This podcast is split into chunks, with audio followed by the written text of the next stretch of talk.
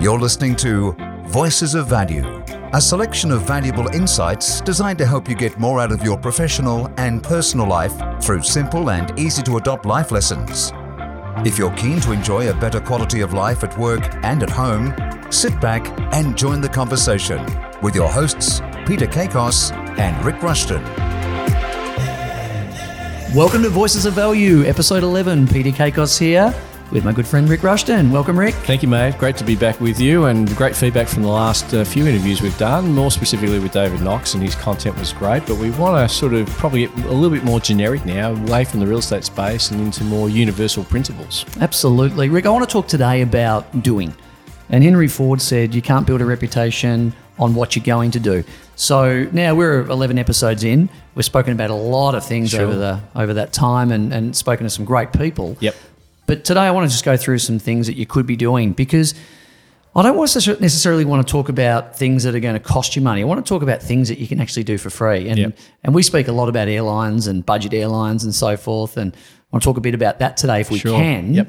And uh, but not needing the money to do the certain things that can actually move you forward or create that significant difference in your marketplace, wherever that may be. Mm, and I think, you know, these things are, as you say, not so much monetary in effort, but they are effort required. So we, we do have to give a, a bit of discipline around that to a degree. And I love the concept about, you know, not so much knowing what to do, but actually getting on and doing what you know. You know, we all know what it takes to be successful. Typically, if you're listening to this podcast, you've found some level of success. The question isn't knowing what to do, it's actually doing the disciplines. And it's often reminding ourselves of what we used to do when things were, you know, flying along and going really, really well. And a lot of the stuff I've been talking about, you know, this last week, I've been in Sydney, the Gold Coast, and in Melbourne, just finished a talk for a, a financial company.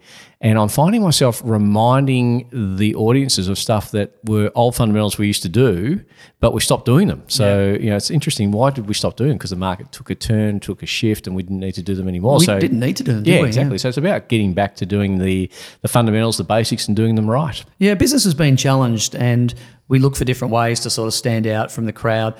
And I guess there's a lot of when then thinking sort of comes into it. Oh, when I sell a couple more Sure, homes, then. I'm going to do that. And when you know when I when I get more clients, and I'm able to sort of sort them out a lot more. It's that when then sort of thinking. Or when I can earn a lot more, bit more money, then I'll start to be a bit Yep. more uh, savvy with my savings and so forth. So I think now is the right time, well and truly, and and or when would now be a good time?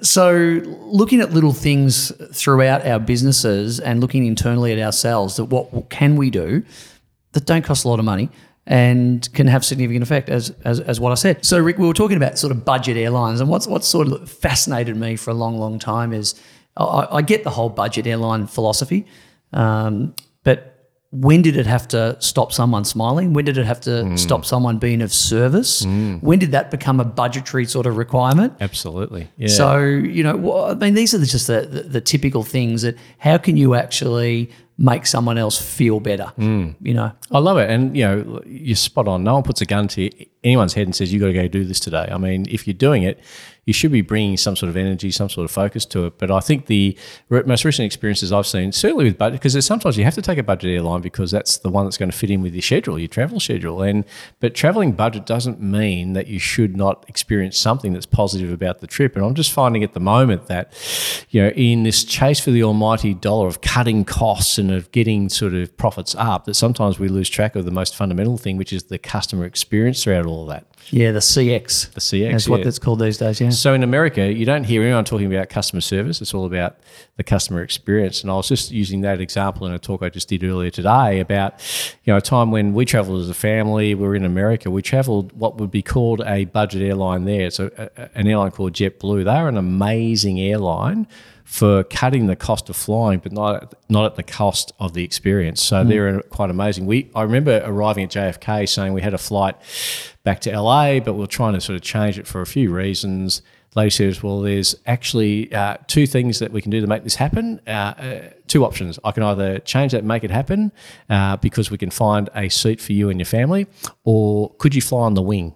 and I just said, uh, "Well, okay, no, we can't do option two. Let's have a crack at option one." She just laughed and she put a bit of energy around it, a bit of a focus. Now, long story short, we got what we needed. We got what we wanted. There was no, sorry, our policy is you have to go online and cancel it there. And because you bought it through here, you've got to go do that. Like the customer doesn't care what the company's policy is. They say, here I am, help me. Here I am, serve me. Here I am. Give me some good old fashioned customer experience. That doesn't cost a lot of money.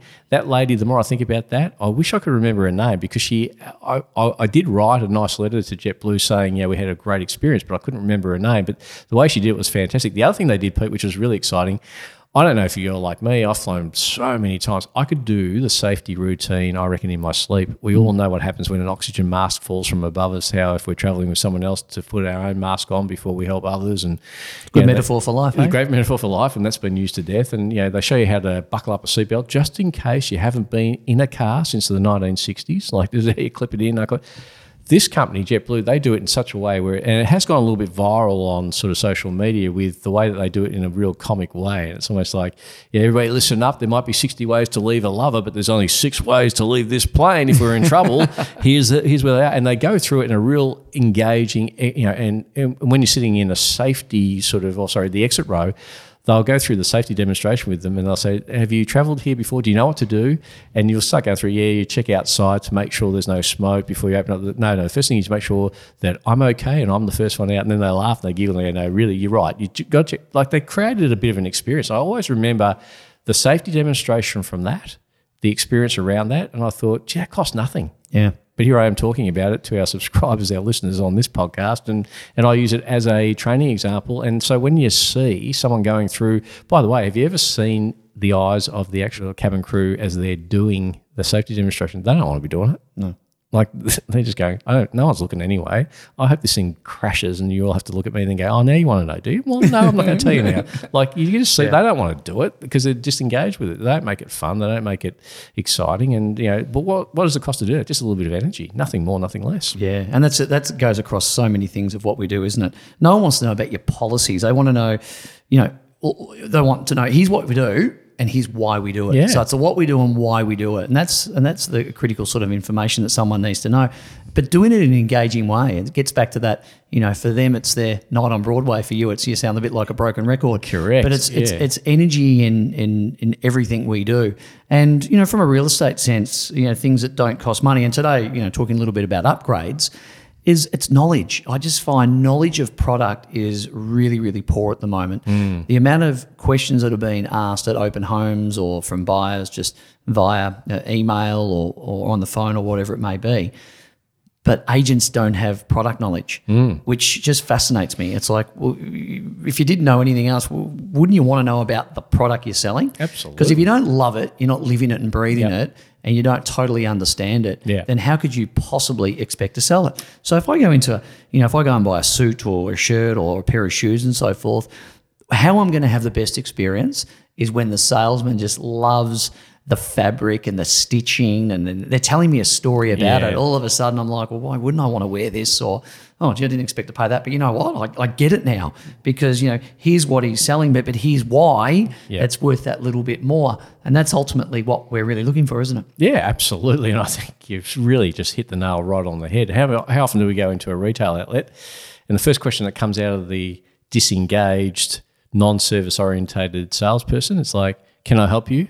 And what, what do we say as consumers? No, no, thanks. I'm just looking. Yet the best ones go, hey, instead of asking that sort of question that they already know the answer to, they'll ask a better one. So, hi, welcome. Have you been in our store before? Good question. It's either yes or no. Uh, no, I haven't. Well, if you give me some sort of an idea of what you're looking for, I'll direct you in the right area, leave you to have a browse through, and then let me know if I can help you further from there. Now, that's a great engagement. That's a great customer experience right there, isn't it? Is that a bit? That's a, a bit like when you go into a restaurant and they go, "Do you understand how our menu works?" or have you been here before? yeah. Do you understand how our menu works? And Yeah. you're like, "There must be some really whiz bang way. How does this menu work? Tell me, tell me." Exactly. And what I do, I tend to go, uh, I've never eaten here before. If I was to just dine here once in my whole lifetime, what would be the one non-negotiable meal I should have here, and why should I have it? And they start describing their favourite one. Yep. This is my personal favourite, but this is because, and they start describing. As they start describing it, you see their eyes light up, and you see them really just engage with you. And all of a sudden, I wasn't feeling like I was going to eat that, but I'm going to eat that now because that person's almost selling me into it. So product knowledge is so important. You know, Domain did a great study, Pete, that showed that 40% of buyers found that the agents didn't know the vital information about the homes they were selling, and that was very, very off putting to them. And I think that goes across a lot of different industries. I love dealing with professionals who know the product and understand why we should be making a better buying decision. Knowledge is the new price of admission into this new market across retail Australasia, Yep. across professional selling Australasia, I think globally, to be brutally candid. Mm. And as I've said once before, Rick, you know, Einstein said, you know, the faintest pencil is more powerful than the greatest memory. Is you've got to have your checklist of things like for a property, for example, there's going to be it could be 15, 20, it could be 30 things in a home that a buyer could potentially ask you. Yes. Heating, cooling, stumping, wiring, uh, planning, um, extensions, age of home, where the owner's going for. Getting all these sorts of things written down because what I'm finding at the moment is because we're busy and we get someone else in suddenly to do an appointment, then they rock up. Happened to me the other week. I turned up to a competitor's open for inspection, and I said, "So, how long's the property been on the market?" And it's, uh, "Oh, look, it's um, it's been a while. It's uh, oh, gee, it'd, oh, it'd be uh, I didn't list it. I'm just helping out today, actually. Exactly. Yeah. Yeah, yeah. And so this does have heating and cooling. Oh, I would assume so. Um, right. So we're assuming now, are we? Wow. But it's interesting because it's like, well, you've got to build it. It's like when you when you're building um, structure and strategy and workflow, you've got to build it so it's repeatable. Yeah. Mm. and so, scalable so that I can take over from you and and even though I didn't list it I know everything about it because you give me the features and the benefits that are all itemized on a sheet and what I love about that is it's the same standard things in real estate as in other industries as well what are the key features and benefits of this product and more importantly you know I would always say to a vendor what's the one thing that no one could see from a feature sheet? What's the one thing that no one could see from a mm. what- what's the one thing that well to give you an idea the slate we imported it from wow that's something I'd want to know that. You know like just the work that's gone into the things you can see and can't see are sometimes that benefit that detail the greater the information the greater the result is what I'm finding Yeah, I think an easy way to do that is as someone and to demonstrate that knowledge as well as when someone comes to an open home. So instead of uh, hi, you know, welcome to the open for inspection. My name's Peter. Mind if I grab your name and number and so forth? Look, Rick, what I'd love you to do is, is, is have a look through at your own pace and your Yep. own time, open and close, whatever you want to do. Um, seeing out if there's any questions. But there's a couple of things I just don't want you to miss yeah great please don't miss um, the the area off the off the dining area, the cupboards there that open up into a into a bar area or or whatever it may be. But point out two to three things Yep. before they go in, because that's selling. And then th- they're looking for it then, aren't they? They're going, That's right. What was he talking about? Oh, that's it. Oh, we better go and have a look at it now. Like Yeah. it almost compels you to sort of, you know, do that. I know we went to, um, you know, we've just come off the back of the spring racing carnival and, uh, you know, we went to Derby Day and we went to Oaks Day and there's a different flower for every day of the actual sort of carnival. And I went shopping with Gay and she was getting a new outfit and I had to get sort of black and white on Derby Day. That was pretty easy. Um, but Oaks Day is a different colour. I think it was pink. And so I was walking into these men's with, and, and, again, the same old question was coming, you know, which is, um, how can I help you? Uh, no, I'm just looking because I'm a male and I don't want to put my hand up and say I don't actually know what I'm looking for. where, where the service I got at this, particular- and Andre is the guy's name, I said, um, uh, he welcomed me into his store and he sort of said, Have you been here before? I said, No, no, first time here. I'm just actually um, just shopping with my wife. And he said, If you just give me a rough idea of what you're looking for, I'll point you in the right direction. I told him what I was doing. He goes, Okay, great. Um, the standard stuff's this, there to your right, but we've got some stuff that's on sale from last season. Same colours, same everything. So if price is important to you, turn left at the end of this section. but if great, you want to be current, go right. it's a bit like if you want to pay over the odds and go, you know, uh, up the front pointy end of the plane, turn left. If you want to have the budget, go right. Either way, it's your choice. And I think it's all choice time, isn't it? Yeah, absolutely. So you've got an opportunity to to look at the touch points, and there's there's a critical touch point, isn't it, in that experience? But look at the touch points in your business, and how can we make that experience far greater to them? And it might be, and I'm not just talking about general things like a smile and a shake of the hand or anything like that. It's how do we make people feel at ease, mm. and how do we make people warm to us and engage in what we're doing or what we're selling, or just just forget about the worries of the world and just settle into what they're doing, looking at, or, or what they're looking at buying. So it doesn't really matter what they're listening to in terms of how, how they're hearing it broadcast from us. It's really the manner in which we're doing it, Pete. So the information is one part of it. The way we broadcast it is, is another. And the way I sort of coach people around this is I- I'd say if the favorite celebrity you have on the planet, you know, movie actor, singer, songwriter, doesn't matter. Like someone you, you your idol. If you knew they were coming into your shop tomorrow, if you knew they were coming into your office tomorrow, if you knew they were coming to your open home this Saturday, would you wear the same shirt? We talked about this on a previous episode, but mm. would you wear the same shirt? Would you? No, no, I go get a brand new shirt. Why is that? Because I always feel better when I'm wearing a new shirt, new mm. suit, new tie. And as you said, go get five, and then you've got sort of one to wear every new day of the new week, which would be pretty exciting. But how would you approach them? And maybe that's the sort of energy you got to give to, you know, John Doe and Mrs. Smith, who you've never met before, and give them that same rock star service, give them that same rock star feeling. Yeah, that's brilliant. So be a professional in, in what you're doing. You know, Stephen King had a great quote that said, "Amateurs sit and wait for inspiration. The rest of us just get up and go to work." and, and and speaking of going to work and, and the knowledge and so Yep. forth, it's it's very much a big part of what we do is about research. Yep. And yeah, like really just digging as much as we possibly can to find out as much as we possibly can. The internet's been great for that. Mm. Absolutely. Being able to research our clients before we actually arrive uh, at the appointment. Yep. So everything's just sort of at your fingertips, but it's it's not necessarily the things we know or the things we can access. It's the things we don't know, and we need to delve a bit deeper. Now, Rick, there would have been. Well, I hope that you know all our listeners by now have, have picked up your book, The Power of Connection. Oh wow! Yeah, it's a plug time, is it? Okay, here we go. We're uh, nearly Christmas, gang. But no, the reason I bring this up because you and I have had this discussion a lot about the the research that goes into such Yeah. a book, and it's it, you know you're one of my best friends, and that, that goes without saying. And the book is just absolutely phenomenal. It tells a lot about you and the inner you, um, which I particularly love, and a lot of people don't get to see the Yeah, sure. the, the, the real Rick. Um, But you, the research that went into that, and I know you uncovered. Can you give us some of the stuff you uncovered from the research you did for that book? Because the Power Connection, brilliant book, and connecting is something each and every one of us wants to get better at doing. But any any particular sort of points for the listeners that uh, that you found on your research hunt? Oh, yeah, look, it was really quite fundamental that um, we're not really um, aware of our communication patterns until someone points it out to us or gives us a model to follow. So we often become a product of the environment where the best communicators typically are the best students of their environment and they start to find the key connection or rapport. It's a rapport that opens more doors and they realize that who they are is not necessarily going to give them everything they need when they connect with other people. So, um, you know, so the research was sort of pretty in depth, going through a lot of psychology papers, going through a lot of um, uh, yeah, a lot of negative stats on you know, marriage and, and numbers along those lines. And you know, for me, it was always uh, an intuitive gut feel that I thought that I was on the right path. But when you get the research to back it up, and that's really what we're talking about today, making sure you've got so much information that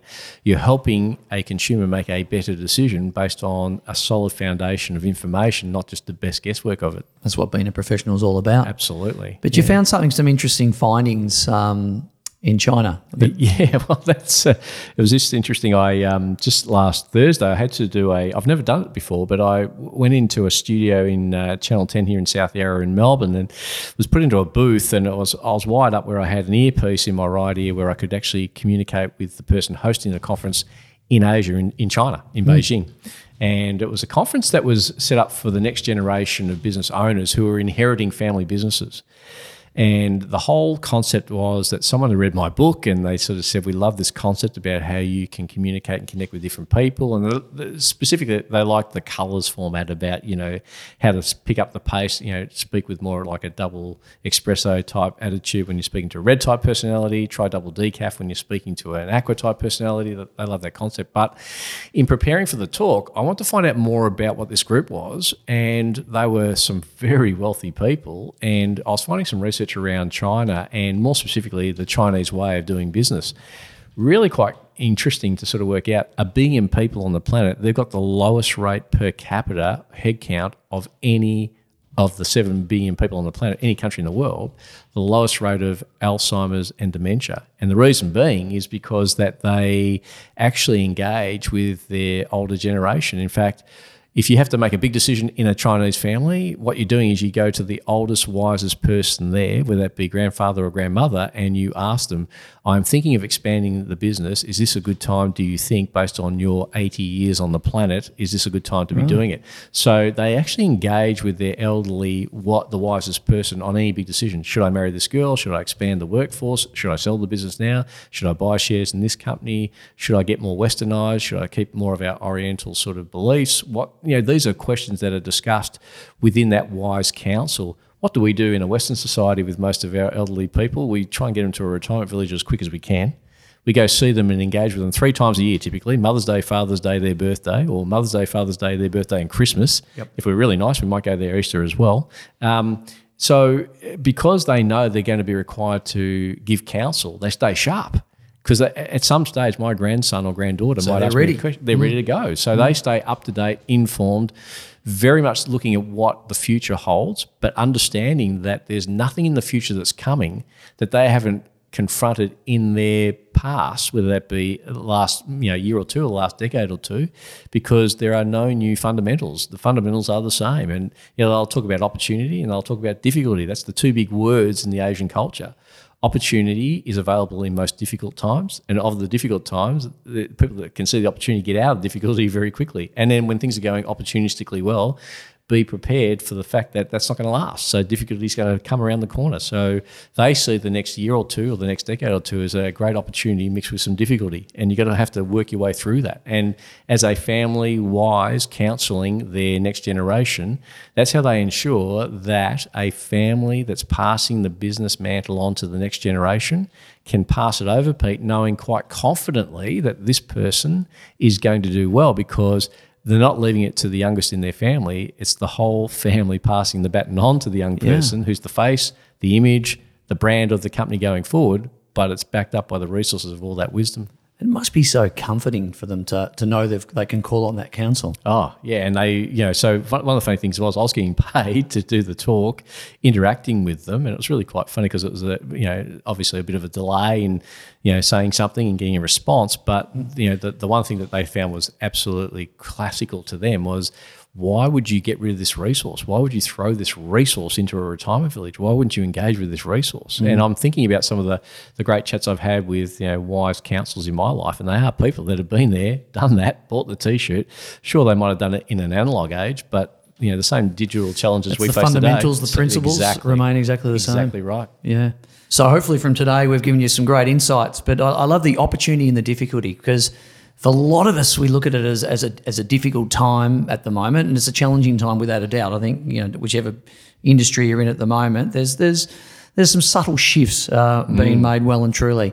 But if we look at them as opportune times and an opportunity to to better ourselves, so don't wish it were better, wish we were better, and really act on these little things that as I said before about the upgrades that, that don't necessarily need to cost you a fortune, but the upgrades internally that you can do within your lives uh, and the little subtle shifts that you can make to make a big difference uh, to influence others. Yeah, I think it's just the few little things you could bring into your business that will make the biggest difference. Not economically, but just the fact that you can actually bring in something that's going to have some real tangible value to the consumer. So, information we think is one of those things. We think energy is one of those things. We think having extreme product knowledge is one of those things. But, you know, if you have all the answers, good on you. But if you don't, um, you don't have to be a successful hermit. You can sort of engage with other members of your family and find the oldest person in your tribe and sort of, uh, you know, talk to them about how did you handle the depression if they're still alive? How did you handle war? How did you handle these issues? Even that older person in your office is saying, gee, they're a bit long in the tooth. I think it's time that they got out. But um, but don't lose an opportunity to sit down and, and get some wise counsel. Would be, Absolutely. um, what a great exchange that would be, hey? 20 minutes over a coffee to learn the last of the last 20 years of tough times with that person's gone through. I would have thought that's a great one. So Funny that the, the 20 years, 20 somethings in the offices grabbing the other 20 something to go down and have a coffee and talk about what's what's wrong with the world or what's wrong with the office or anything like that as opposed they, to be, the would they be talking though, or would they be on their screens? let's go grab a coffee and then let's look at the social media posts. You're right, there, but like attracts like, and more attracts more. But what is it? More of the same stuff that we're already in. So yeah, and see- also misery loves company. So we want to get away from that Exactly. and uh, and absolutely go down a positive track, which I hope we've been able to do for you today, listeners. And uh, it's an absolute pleasure to be coming to you uh, along with Rick and sharing with you a little bit about what we're seeing and hearing out there as well. So as always, please drop us a line and thanks so much for tuning in. And we'll see you next week on Voices of Value. We trust you enjoyed listening to Voices of Value, a shared conversation between Rick Rushton and Peter Kakos. Their views are not necessarily those of the wider world, but they should be. If you're keen to enhance the quality of your life even further in the future, you can subscribe to the show on iTunes, Stitcher, Spotify, or your preferred podcast source. Our website is voicesofvaluepodcast.com, and we welcome both your feedback and ratings on the content we provide. Join the conversation again next week when Peter and Rick continue the search for truth, justice, and the value added way.